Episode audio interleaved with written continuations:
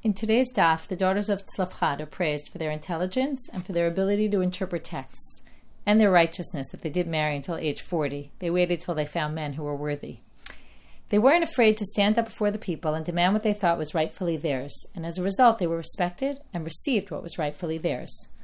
The oral Torah, with the Gemara at its center, belongs to both men and women and should be taught and interpreted by both men and women to men and women. Daf Yomi for Women is the only online Daf Yomi shiur given by a woman. The website's a free resource for the benefit of women and men around the world who desire to learn Gemara. Although there's no charge for listening to Daf Yomi for women, there are costs associated with production and maintenance.